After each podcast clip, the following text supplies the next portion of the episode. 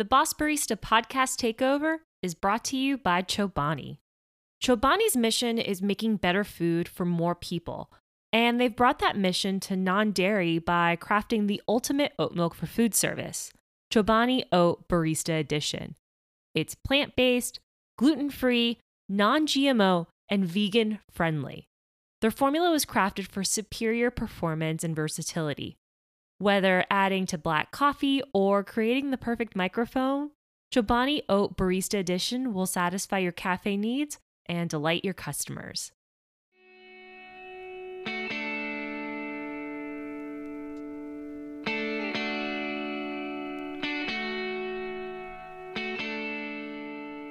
Welcome to the Boss Barista Takeover. A few weeks ago, I put a call out to coffee folks, fans, and drinkers across the globe to pitch ideas about the podcast that they've been dreaming of making. And today we're turning the mic over to the second in our series of guest creators. Today we're airing the first episode of the Updose podcast, a show that chronicles the history of specialty coffee this project is near and dear to my heart because there are so many incredible stories around the coffee world, and there's not a lot of places where these stories are set down and recorded for future coffee consumers. The Updose podcast comes from Amanda Witt, a barista and historian who explores questions that have been lingering in the back of their mind that have shaped the way that we view and drink coffee. In their first episode, they investigate the drive through coffee shop a phenomenon that might seem commonplace today, but was invented and proliferated in the Pacific Northwest. Why there? And whose idea was it to serve coffee from a lonely kiosk off a two lane highway to begin with? Amanda is here to find out. You can find a full transcript of this episode at bossbarista.substack.com. Be sure to listen till the end to hear more about this takeover project and to learn more about how you can get involved.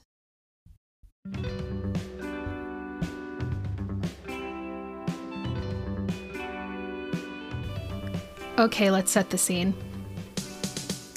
It's 1991, so you're about four years old. Your parents, who generally don't like to go into the city, have decided to finally go, and your aunt. You have to go to Portland, and this time you get to do something really exciting, which is to watch Tonya Harding skate. This is before I, Tonya, this is before we knew anything. She was just this tiny blonde girl zooming around the ice, and as a tiny blonde child, I was very excited. I even thought about ice skating for a while and then remembered that it might interrupt my future plans of becoming a rodeo queen, and also that there's no ice skating rinks in Olympia. On the way back, you're getting a little hangry, and your mom just cannot imagine trying to park the car again. And then she sees a drive through espresso stand, which, because you're not quite ready to eat, is very exciting.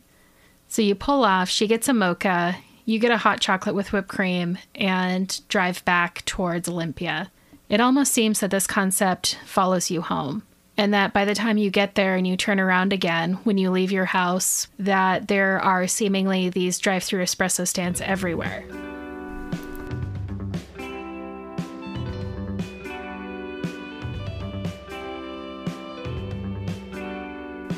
Hello, this is the Updose Podcast, the coffee history podcast about American coffee in the 20th and 21st century covering coffee from special to specialty, the people who make it, and the places where we drink it. I am a barista and historian based in Brooklyn, New York. I decided it was only natural to begin the journey of making a coffee podcast by doing an episode about the place where my journey as a person working in coffee started. Episode 1 Baby, You Can Run My Cart. The Pacific Northwest is the likely birthplace of the espresso cart. When I say espresso cart, what I mean is a small kiosk, usually that has a drive through window on either side, but sometimes has a lobby on one side and a single drive through window. These carts are pretty ubiquitous there, even today. They'll be in a lot of grocery store parking lots, strip mall type areas, basically anywhere off the highway where one might get thirsty and want a coffee. And sometimes they're in really unusual places you wouldn't expect. You'll be driving down a small two lane highway out, you know, nowhere near any town that you can think of, and suddenly you'll see these this nice flag with a coffee cup uh, sticking out of the ground and just beckoning you, like, honey, this drive is going to be long. Pull off, get a iced mocha, you're going to feel so much better. And I usually do. The history of these businesses is difficult to track, and it is possible that some opened before this, but they really caught their footing starting in the early 90s. There are parts about this that make sense and that put the Northwest as a likely contender for the first drive throughs period. It really does rain in the Northwest all the time. Outside of Seattle and selected downtowns, development of the state is incredibly motorist centric, meaning that the ability to stay in your car, not get rained on, pick up a coffee is just really enticing. While there's a part of me that studies history that is worried about making a definitive claim, I feel like we're pretty safe in saying that there is no very obvious detail that I am missing here. But skepticism aside, uh, the popularization of these carts starts in Portland, Oregon, with a little cafe called Motor Mocha. Motor Mocha was founded in 1990 by Jim Roberts as an offshoot of his company, Coffee People.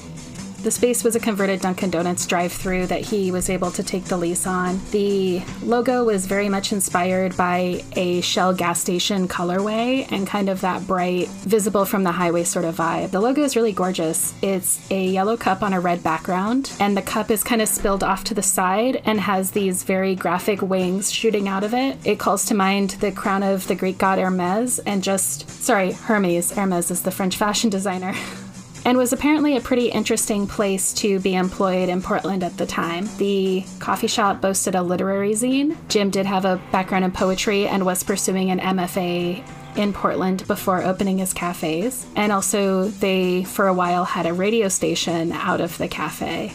So that seems pretty amazing. Most of this information for Motor Mocha came from the Willamette Week article titled Portland Invented the World's First Drive Through Coffee House. Here's the story written by Jay Horton, which is one of the only resources I could find about this place.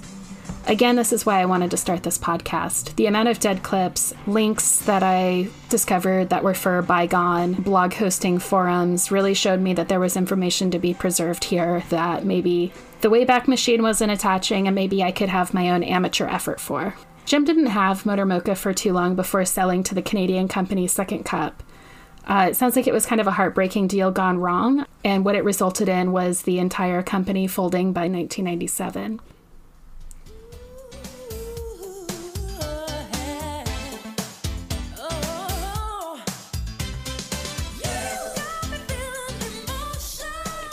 Only a year after the first Motor Mocha opened, there was already a great many business owners looking towards building drive through espresso stands all over the Northwest. Perhaps, as is the slogan of the now defunct Olympia beer, it was just in the water. One of those founders was Terry Zinowitz. Before starting in the coffee industry, Terry worked as a self employed contractor and was quickly hooked on coffee through his mother in law, leading him to seek out espresso as he worked on projects around the state. He joined as a partner in Piccolo Espresso, which had started primarily with coffee carts, often located in the parking lots or entryways of Bon Marché department stores.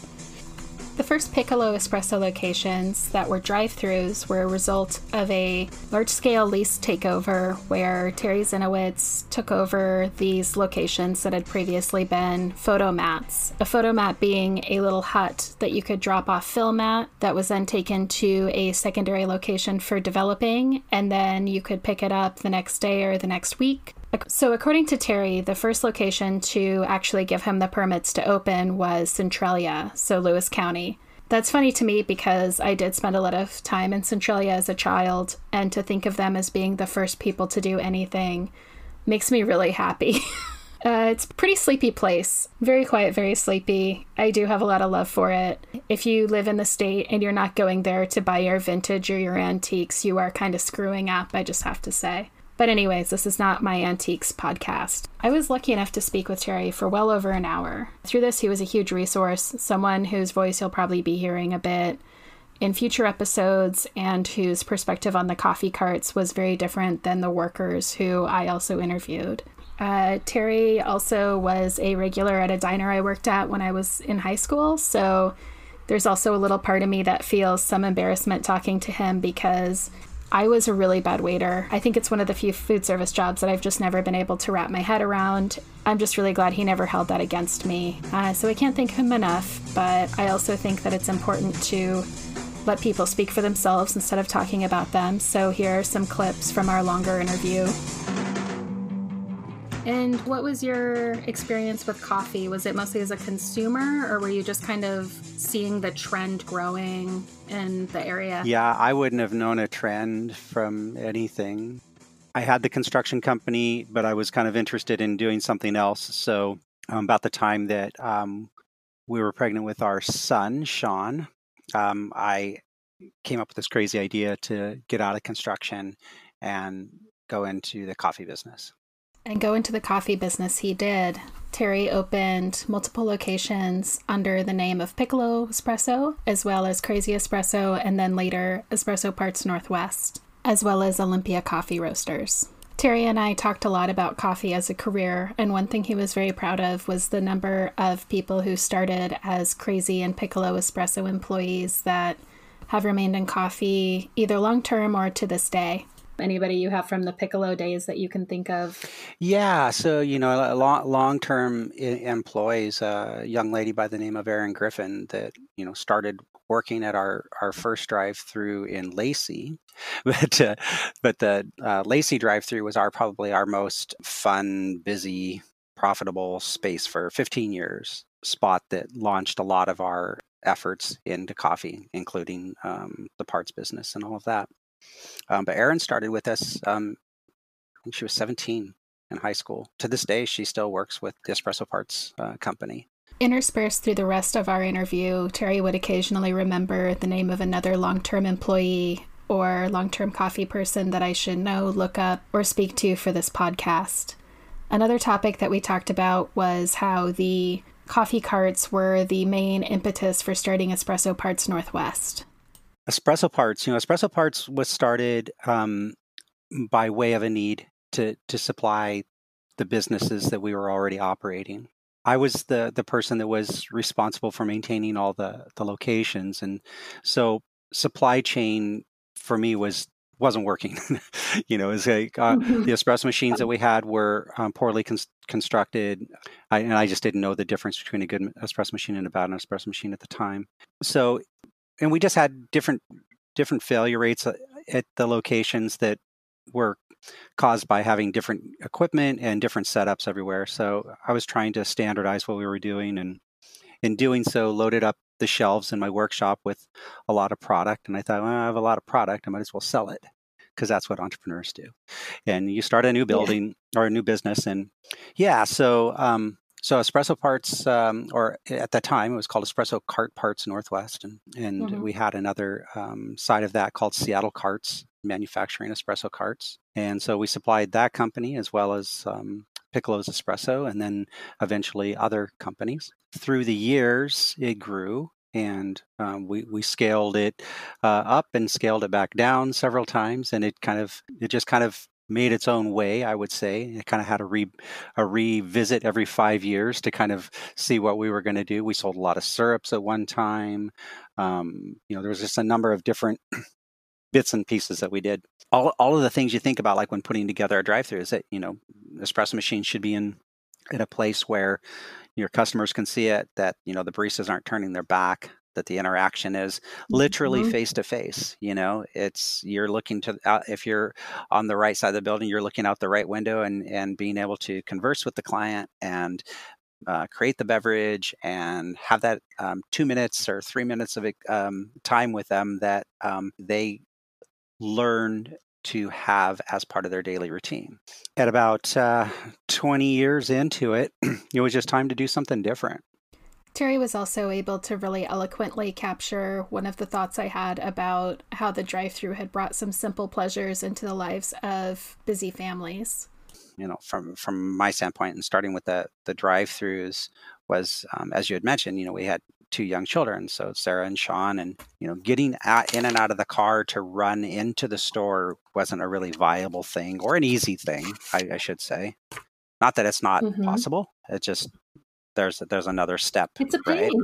Yeah. So the drive-through thing to me seemed um, pretty reasonable. You know that this allowed, you know, families to be able to treat themselves to something that is as simple as a coffee beverage.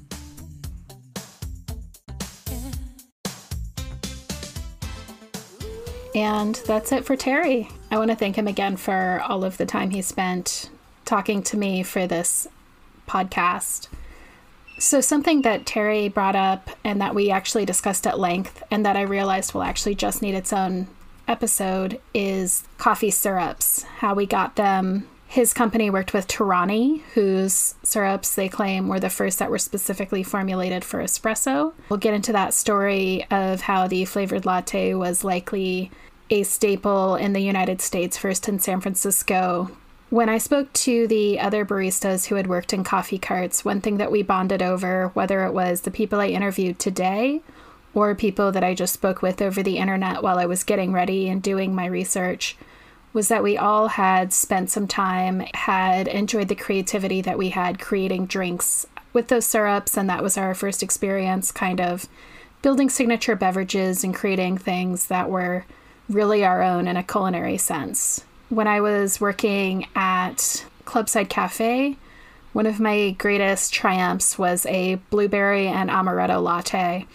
I don't know if it's something I would want to drink today, but I feel like Teenage Amanda was just so excited to be able to create something that was probably something that nobody had ever had before. And I guess that's a feeling that I've been chasing most of my professional life. When I started this project, I looked to social media to see what other people maybe wanted to share or say about their jobs as drive through coffee cart baristas, either around the same time that I was working, some a little before, some a little after. One of the people I spoke to was Becky Reeves, who was kind enough to allow me to record our conversation. Becky is a brand ambassador for the company Oatly and is just an all around nice person. Becky worked in Las Vegas, Nevada, and had some really lovely stories to share and some really great insights into how doing that job has informed the way that she continues to interact with the working world. It was just really, again, a really lovely conversation.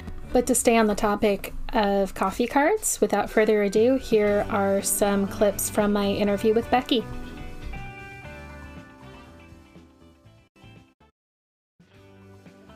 I'm Becky. I worked at a coffee drive through place with a small lobby. It would have been, is that 2010? Um, yeah, 2010, 2011. Yeah, yeah. So it was around around that time, and it was in Las Vegas, Nevada, about like 15 minutes from the strip. So we saw all different types of folks um, all the time. And how, how old were you when you were working there? Oh, I was, I had started there when I was 16. Uh, by the time I was 19, I was managing. And uh, I left when I was 21 to go move to Portland, Oregon to go work at a real coffee shop. Oh my gosh. I'm rolling, um, I'm rolling my eyes at myself for that one. Yeah, I feel like we all we all do. I definitely went through that as well. With I worked at a drive-through stand and then would go into town and be like, "Oh, it'd be so nice to work at a place with a couch." Wow. Yes were you like what kind of drinks were you serving? Like what was the coffee like that you had? The coffee that we served was it was mostly like flavored 16 ounce iced beverages. And because it was so popular we actually had a system that upon recollection is like very efficient but pretty disgusting where we would pull a bunch of espresso into like little syrup looking containers and we would pull the espresso in there and so then we would just have 12 to like 20 iced espressos ready to go. And then we'd take those espressos and dump them on everything and then just make the drinks. And that's how we were able to make them so quickly. But it was, yeah, it was mostly a lot of like blended drinks, tons of blended drinks, mostly all iced drinks. Yeah, because it was just hot all the time. So mm-hmm. we had like iced Nutella lattes, Yeah, did you ever have a signature beverage on the menu? I had a few. Oh, this is going to show my age, but I was really proud of making a lot of like Harry Potter themed drinks. This is so painful to say, but I like made a butterbeer drink that went that I think that they might still have on their menu that like people went wild over. Like making signature drinks was always like my favorite part of just figuring out things that could go together and then like having people try it. Another thing Becky and I discussed was our relationship with regulars at our coffee jobs. Oh my God. I could talk about the regulars there forever. We had this one regular, her name's Pam. She would, oh, I miss her. She would always be at the drive through ready to go before we were even open. And we always knew she'd be there and she'd wait as long as she had to. And we'd like put on our headsets first thing in the morning and it would start clicking and we'd be like, Good morning, Pam. And she'd always like be ecstatic that we remember her. She's like, oh my God. And she'd try to remember everybody's voice. And so she'd be like, oh, oh good morning, Becky. And it was just the, she was the best. Uh, I hope she's having a really good day today. We had tons of regulars that would come in just to use our bathroom and then like spill Splenda all over the place somehow and then never come back. George Lucas's daughter was a regular. She was an incredible tipper, super nice every every coffee shop job I look at, like in my past, the regulars were always the best part. Later in the conversation, we discussed the things we learned by working those jobs. Since Becky had worked also as a manager and at such a young age, she had a really great perspective on the things that were valuable about the job over and above your kind of usual first job stuff. It's hard to like reflect poorly on myself because I was a child and they were mm-hmm. putting far too much responsibility for someone that was paid eight dollars an hour if that. But I, I definitely think i learned a lot about like knowing what's worth communicating being able to like weigh values being able to like weigh emotions being able to like communicate emotions in a way that like isn't super invalidating to employees I also think back at my like when I was especially kind of 16 to 19 especially is like I had such a chip on my shoulder. Yeah, me too.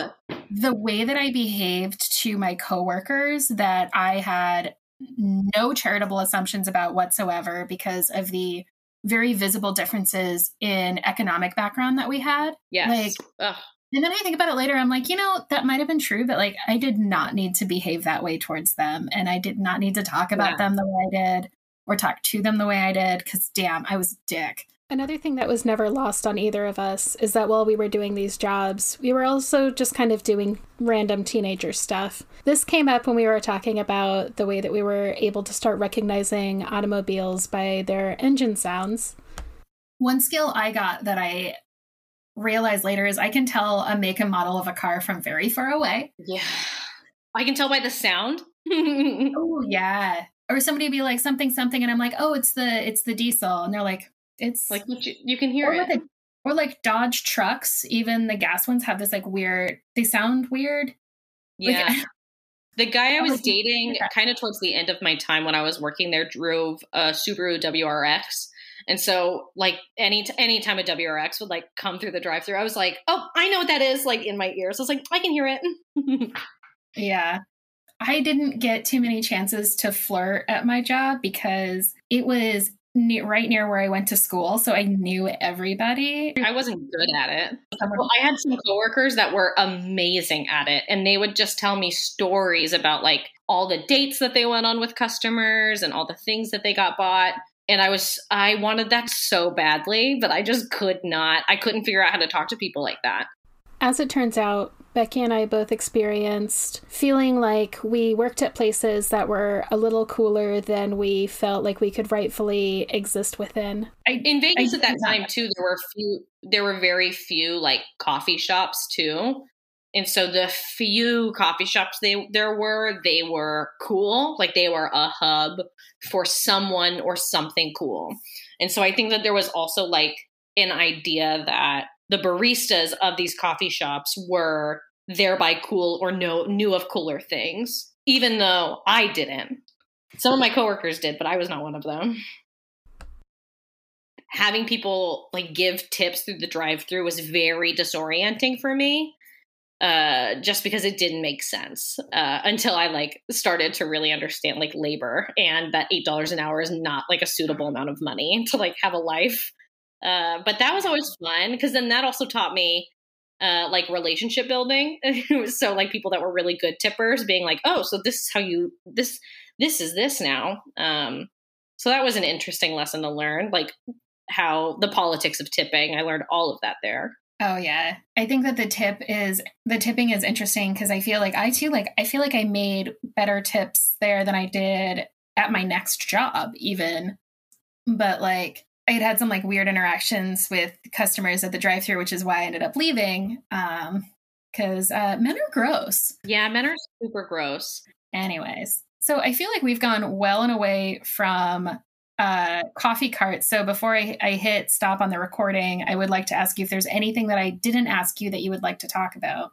I mean, I'd love to talk about the games that we would play to keep ourselves sane. They're oh my god, yes, please. like we would oftentimes like uh, one of us would bet the other to include certain words in your order, like when when you're talking to a customer and it was mm-hmm. a blast. Like meow was an easy one.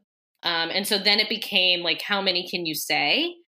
And so it'd be like, uh, like, what can I get you right meow? Okay, would you like any muffins right now? Or right meow? And I always thought that was a blast. And then there was one word, there was a word that I was told that I had to work in, and I don't remember how I did it. That was always very fun. Um, I loved talking in the drive through in accents and then having someone else go to the window so that way they mm-hmm. like the person driving would just be very confused as to like who is helping them um those were those were the main ones it's hard to like remember and it's also wild to like think of how long of a coffee career i've had it's bizarre Thank you so much for speaking with me, Becky. That was really amazing. So, remember how earlier I said that there might be times where we need trigger warnings in our coffee podcast? Well, this is why I said it. Um, so, as I mentioned before and alluded to during some of the interviews, working at a coffee cart was one of the first jobs I had with a W 2, and it was one of the first times that I experienced a lot of sexual harassment in a workplace. If you would like to skip this part, it's about two and a half minutes long. You'll know it's over when you can hear background music again. Uh, most notably, I had a period during one summer, the only summer that I worked there, where I had not one but two serial masturbators, one of which would actively flash their penis at me uh, from their car. And it was just really unnerving and disgusting. I was a teenager. I didn't really understand yet or have the language to describe what was going on. Um, I didn't really talk to my parents about it because I figured they would ask me to get a different job, but then continue to have the same expectations for my income that they had had previously. And my employer was really not very helpful, other than saying, oh, just memorize the license plate, don't serve that car. Uh, not realizing that the way that our cart was set up, it was really hard to see the oncoming car until they were really right upon you. I really kind of carried that helplessness. And I think it's definitely something that I think about a lot attending talks by the Rock Center here in New York. That one thing they bring up is that often restaurant and food service jobs are the first jobs that a young person has um, or a person newly arrived to the United States. And often that means that you're dealing with a workforce who knows very little about their rights and about what sorts of things are acceptable and unacceptable. Fundamentally, I knew that what happened to me was unacceptable, but I also did not know what sort of recourse I had if my employer chose not to protect me in any way, which they didn't. And yeah, I just felt like it was important to share that because when I had to sit and record and think about what coffee carts meant for the Pacific Northwest and what they meant for specialty coffee, I also had to spend some time thinking not just about the good memories I had from my coffee cart job, but also some of the harder memories and some that I'm sure are not super uncommon amongst people doing this same type of work.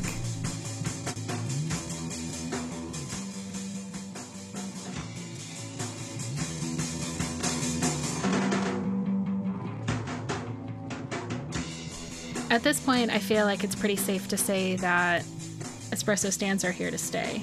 It's clear that through their 31 year history, they've had a bit of a boom and they've had a bit of a retraction, but I think now the market is stabilized and it is proven that this is a pretty sustainable business model. The question is, as we move towards a less car based infrastructure, if that is something that will happen in my lifetime, as I hope it will, if this is still a model that will continue, maybe in a hybrid form with a little bit of walk up and a little bit of drive through, or if this is going to continue to be kind of the phenomenon that has been for the past 30 years.